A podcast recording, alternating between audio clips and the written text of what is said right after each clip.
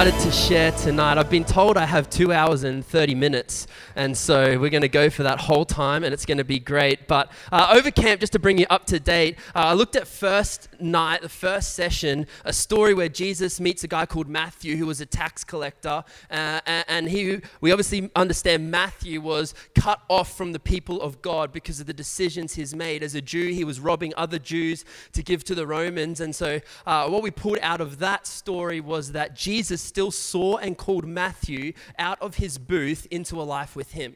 And so the same is true for you and I with Jesus is that no matter how much we mess up, we don't miss out when it comes to God. That's he still loves us, welcomes us just as we are. And then the second session we looked at a story where Jesus went into the temple and he started flipping tables and clearing out the temple to reinstate what its original design was. And so we looked at yes, Jesus accepts us as we are, but as we do life with him, he wants to take us towards our uh, freedom through forgiveness from the things maybe that in our lives don't bring us closer to him. Uh, and then this morning we looked at how He's given us a constant companion in the Holy Spirit that we don't have to do this thing called life on our own, but we have God living in us, working through us. And so tonight we're going to tie a nice little ribbon for everyone, but also for youth camp. And we're going to look at something called the cost of your Christianity.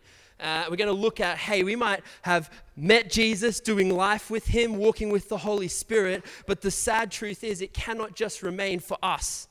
But God has called us to be out in the world, reaching the world, bringing kingdom of heaven here on earth. And, and I'm excited tonight to share. I believe in the local church. I believe in the gathering of the saints. I'm a local church guy. Uh, and I believe that this is God's mandate to change uh, this region, our state, our nation, and our world. And I refuse to succumb to the cultural idea that the church is an ancient, out of touch regime with little or no relevance to modern society. And recently I've just been going on a journey of digging deeper into the church and, and the local church, and I'm convinced now more than never of the necessity and the importance the role plays in society, culture, and how the world around us functions.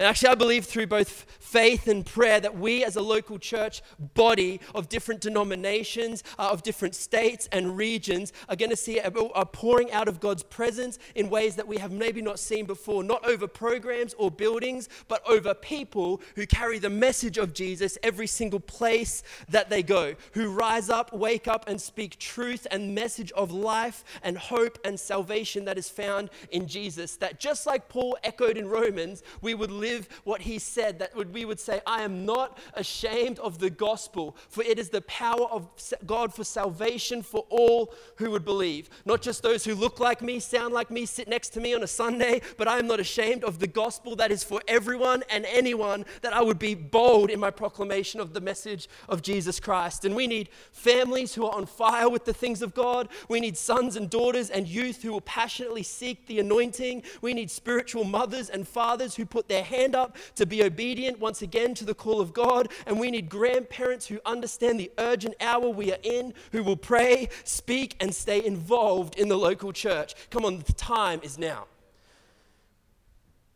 Sometimes, though, we need to be challenged, right, before we can be encouraged.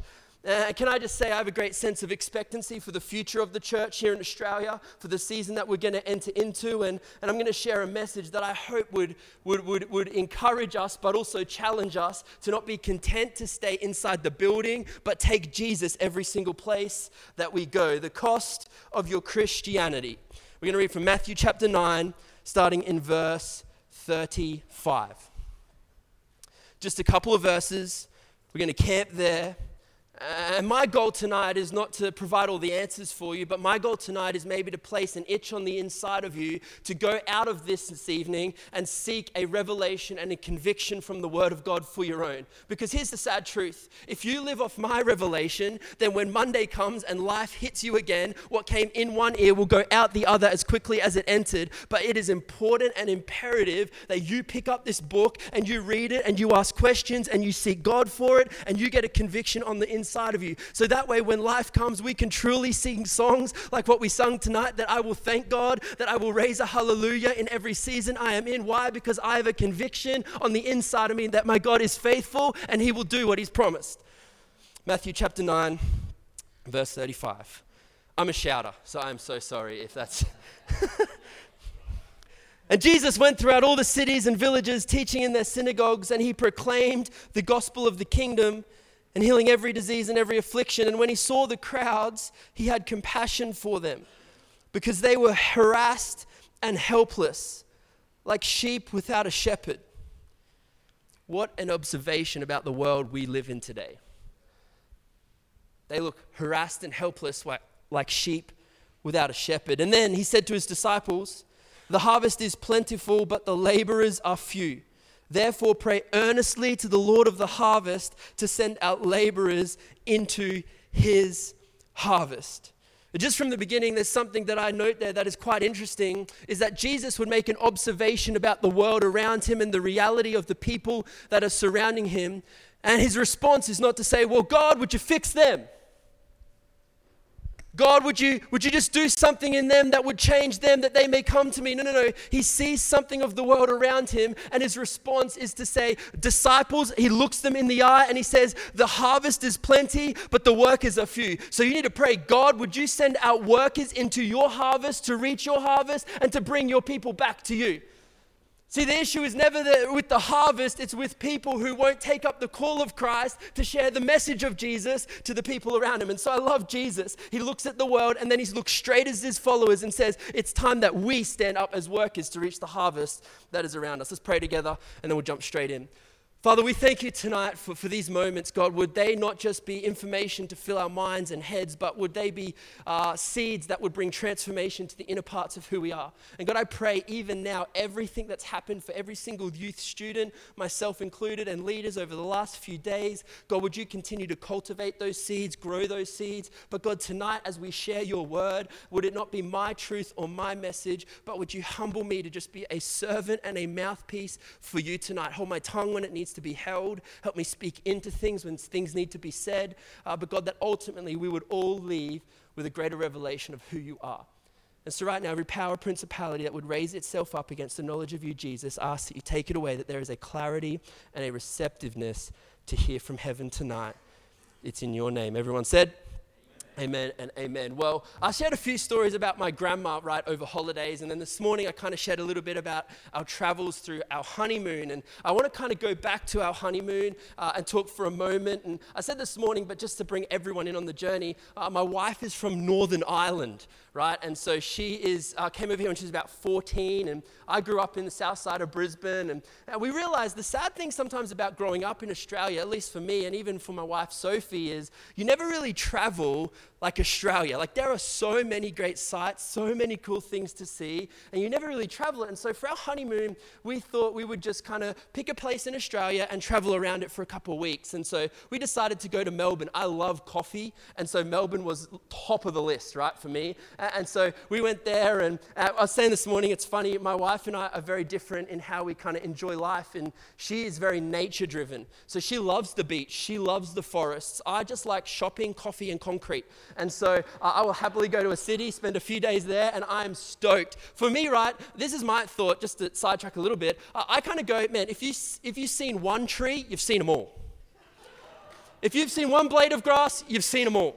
If you've seen one mountain, you've seen them all. Even better, you can sit on your lounge and watch National Geographic and you can see everything from the comfort of your home right? That's my idea of nature, right? But for Sophie, she wants to immerse herself in it. Uh, and so I remember we got to Melbourne and we kind of did lots of different travels. And, and one of the places we went to was Dandenong Ranges, right? And so apparently beautiful mountainscapes and all this stuff. And so I was about 48 hours into marriage and I knew as a husband I had to put aside my own needs for the needs of my wife which lasted for about three weeks before it was all about me again, right? Anyway, and so, so we're going there. She really wanted to go to this lookout, and so we discovered it, we researched it, found it. Apparently, it was meant to give you these beautiful views, right? And so we get there, and as we're driving up, we, we approach the area, and and there's like a boom gate over the entry. And we're like, that's a little bit weird. Normally, nature is just like free for all, you know what I'm saying? Like you can just rock up. And, and so we're driving there. And as we get closer, we see that there's a sign that actually there's a cost to get into this lookout.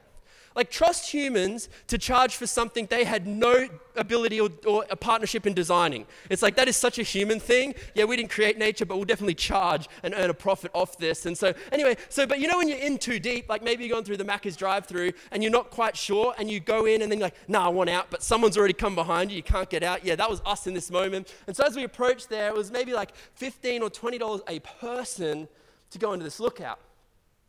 And so we get in there, and the funny thing is, we actually got married around Easter time, uh, and so it was public holiday central. And so we got there, and we walked out of the car, and we were like, "Well, I'm sure that restaurant's normally open, uh, that gift shop, probably you could go in there also. There's also another, like, kind of little flower farm type thing. You probably had to pay to get into that as well. Uh, it was all shut off. And we got out there, and Sophie saw the beautiful mountains and um, took a million photos. Uh, again, I don't know why, but they looked good on Instagram. And so she took the photos, and we were there, we had fun, and then we drove home uh, and continued on with our honeymoon. And I want to ask you a question Have you ever been in a situation where you were unaware of the cost of something? And I'm sure we've all been in that place where we were confronted with the reality that in order to engage in an activity or an experience, there was a cost attached to it. We had no idea that there was a cost attached to seeing this lookout. And what normally happens is when you're unaware of the cost attached to something, you're left shocked and you're like, man, I didn't sign up for this. Like, I wanted to go to a lookout just to do the lookout. I don't want to pay to see a mountain. But, friend, can I suggest to us tonight that in modern Christianity and the church in 2023, especially in the West, we have reached the exact same place whereby we think there is no cost attached to our Christianity. See, we buy into the idea that following Jesus is just an add on to our already exciting, comfortable, and enjoyable lives. But let me tell you, there is a cost to your Christianity because your faith is worth something. There is a cost to following Jesus, and in the age of convenience, we have lost the truth that life following Jesus is indeed costly. We've lost the notion that following Jesus in this day and age will cost you something, that standing for truth will cost you something. Let me tell you, following Jesus is not just a free pass to exist here so that you feel safe when you die and you go to heaven, but the mandate of following Jesus is to see heaven and to grab that and to establish and advance his kingdom here on earth to push back against darkness. And when you follow Jesus in that truth, it will cost you something. And see, if we don't understand the cost of our Christianity and following Jesus, what happens is we become consumeristic Christians, right? Which is to say, we feel called as long as it fits my schedule, as long as it fits my life, and it, as long as it fits the plans for my future that I have. We feel led as long as it doesn't mean I have to say something that potentially might be unpopular. I'm going to be a part of a church as long as they do everything exactly as I want or how I would like it. So, what happens is we start th- saying things like this Well, how can the church serve me? The church is here to better me. What can the church do for me? What can Jesus do for me? How can Jesus make my life better? How can Jesus re- redirect the paths of my life to make my life more comfortable and more what I want it? And suddenly, God's kingdom begins to look a lot like the world's, and we ourselves become the gravitational pull with which Jesus and the church move around. See, a called Christian will understand that their discipleship will contain inconvenience, but a consumer Christian will fear that discipleship will compromise their comfort. And so they opt out of what's transformation in their own life for fear of inconvenience. See, consumerism is a disease that has crept into the modern church and it is robbing God's people of the life that God has offered them and invited them into.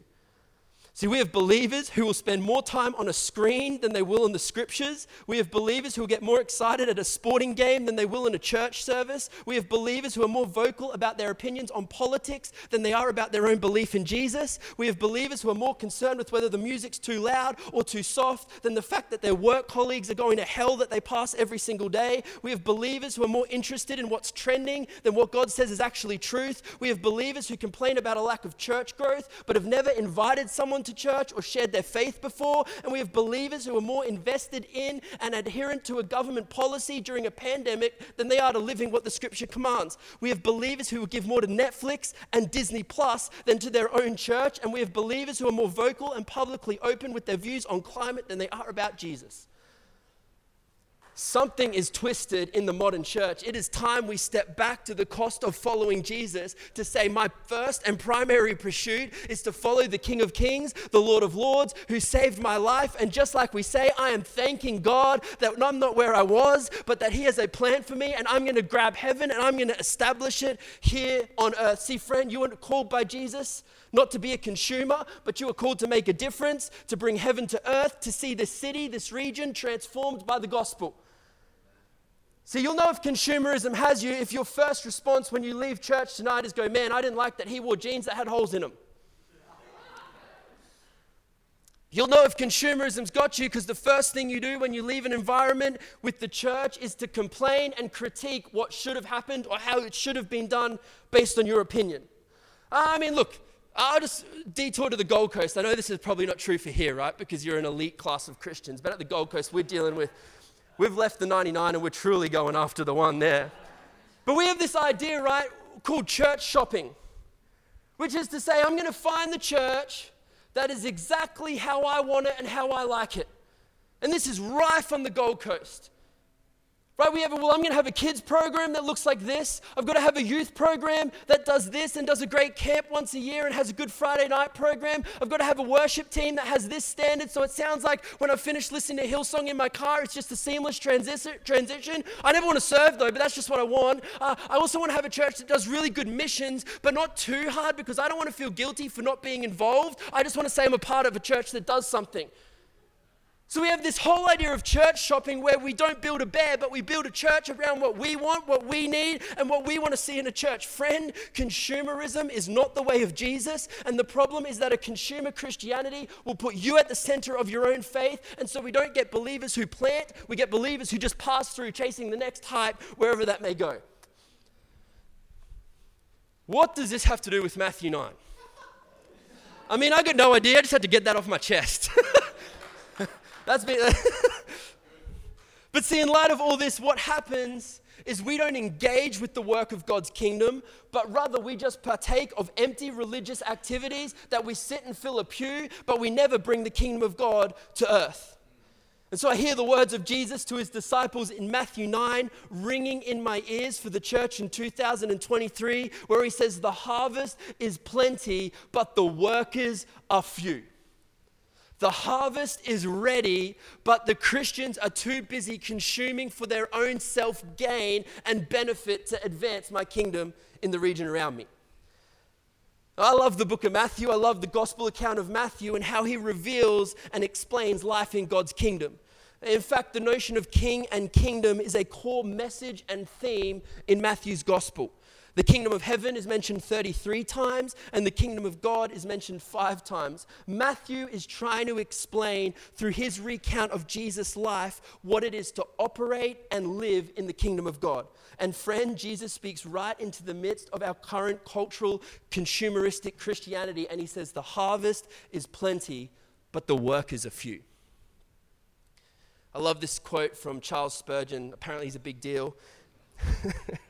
Just kidding, I know who he is. I went to Bible college. he says this Pretenders were many, but real laborers in the harvest were few. Man made ministers are useless. Still are the fields encumbered with gentlemen who cannot use the sickle. Still, the real ingatherers are few and far between. I love this. Where are the instructive, soul winning ministries?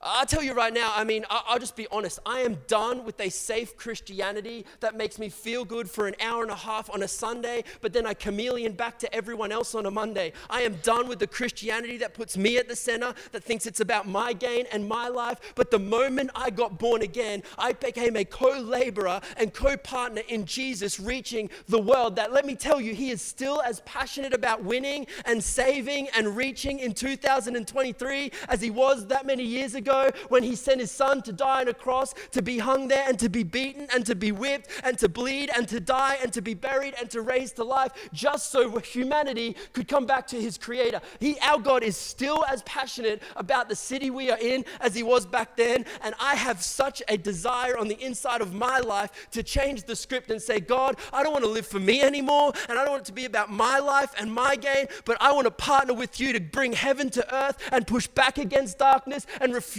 to come to the idea that the church is on the decline and the outer. But I truly believe that where light is, darkness goes. Where are the instructive, soul winning ministries? The harvest is plenty, but the workers are few.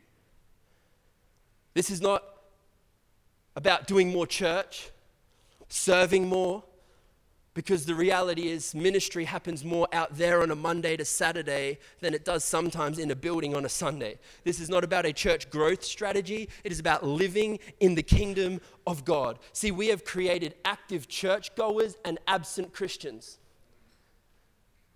We've created a generation where we think Jesus on Sunday and think the world on Monday. You need to understand church is not the standard of Christianity, it is simply the starting point. Church is there to be a place that can propel you into the week, whether that's high school, whether that's a university, whether that's a workplace. Man, maybe the mission field for you is just your extended family. But when you come together on a Sunday, you just don't think that's the ceiling, but that's the floor that should push you back out into the world to reach more people, that you may meet them, that you may share the message of Jesus, that when you come back in here, you can get pumped about the other person who's just done the same thing, and you can worship God because He's so great, and you can pray and you can believe, and then you go back out into the harvest. The harvest harvest is plenty, Jesus says, but the workers are few. And so, what's our response? Not God, fix the world. God, make them understand what they have to do and, and, act like in a place like this so that they can kind of fit in with my safe world. No, no, no. Jesus looked at his disciples and he looks at us today and says, Pray to the God of the harvest to raise up workers to enter into his harvest. See, we think the church exists for us, but friend, let me tell you, you are the church, and the church is on mission, called to go into the world, not just to sit on a pew. Consumer Christians, they don't reach the harvest, but they resent the harvest. Because all of a sudden, someone steps into this space and they act different, sound different, maybe they smell different. You can't act like what you used to, and so you begin to resent the very people God died to save. And so we spend all of our time throwing stones at other workers, throwing stones at other churches, instead of picking up a shovel and cheering them on as we reach the harvest together. If uh, Keys want to join me, Pastor Dave, we'll try and land this plane with as little turbulence as possible. This ain't a Qantas flight, we ain't turning around. Sorry if anyone works at Qantas. I'm a virgin flyer, and so. uh, yeah, anyway what I mean by that is I fly Virgin. Stick to the notes, Lenton. I'm never coming back, Pastor Dave. I'm never coming back. Listen, as long as we are more concerned with poking holes at other Christians, a hurting, dying, broken world is passing us by, and the time to step into the harvest is now. See, my heart is not to build the church. Jesus does a good enough job of that as it is. My heart has changed recently from my own kind of paradigm of ministry to not feel the burden to build the church. Because if I'm honest with you, three years ago it almost broke me. But God's taken me on a journey where I am here to equip the church, which we all know is the job of the pastor, so that as the church we can step into the world as workers to reach the people God's called us to reach. Listen, friend, the time is now to leave consumerism behind us and step into the call that God has over each and every one of us to live devoted lives to Jesus, sold out for his kingdom, his mission, and his cause. And I believe that now is the time where the harvest truly is ripe and ready. That when darkness gets darker and brokenness gets more broken, when the enemy runs rampant in our high schools, in our universities, in our culture, in the decision making ethic of the day, it is the perfect time not for the church to shrink back in scaredness, but to step out in boldness and be a voice and a pillar of truth in the society with which we're in to be a worker to reach the harvest. See, the reality is life in the kingdom involves working more than it does whinging. It involves working more than it does just wish, wishing for our own self comfort. And the less time we spend working to reach the harvest, the more people enter into an eternity separate from God. So, what does Jesus say to his disciples in Matthew chapter 9? Therefore, pray earnestly to the Lord of the harvest to send out laborers into his harvest. Why don't we stand?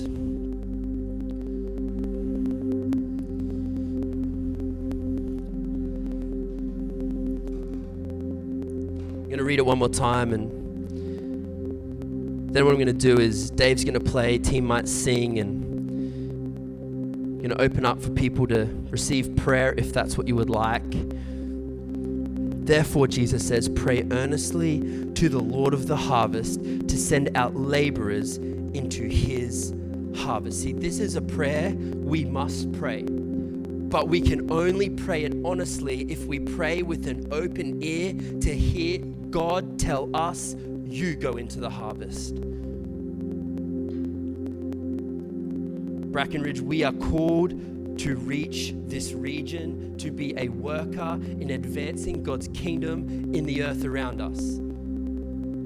And I just have such a strong sense in my spirit and a faith in my heart that God is putting back into his church movement where there has been an idleness. Maybe it's for fear of retribution. Maybe it's for fear of backlash. I don't know what that is, but I feel such a strong sense in my spirit that there is movement coming back to the church of God that will say, I am about stepping out and putting stakes in the ground for God's kingdom wherever I am. So, what I would love to do simply this is maybe you're here and you, you go, man, that's me. I, I want to be that follower that does not sit back and just think about my own self and my own life anymore, but I want to be a part of advancing God's kingdom. For too long, I've rested uh, on the pew and I've sat back. And remember, this is not about serving more, it's about saying, God, would you use me where I am with boldness to proclaim your message and advance your kingdom? I want to be a worker in reaching your harvest. And so maybe that's you. Then what I'm going to ask so boldly is that you would physically put a sign to your inward conviction or inward longing tonight to be that. And I'm just going to ask that you come down the front.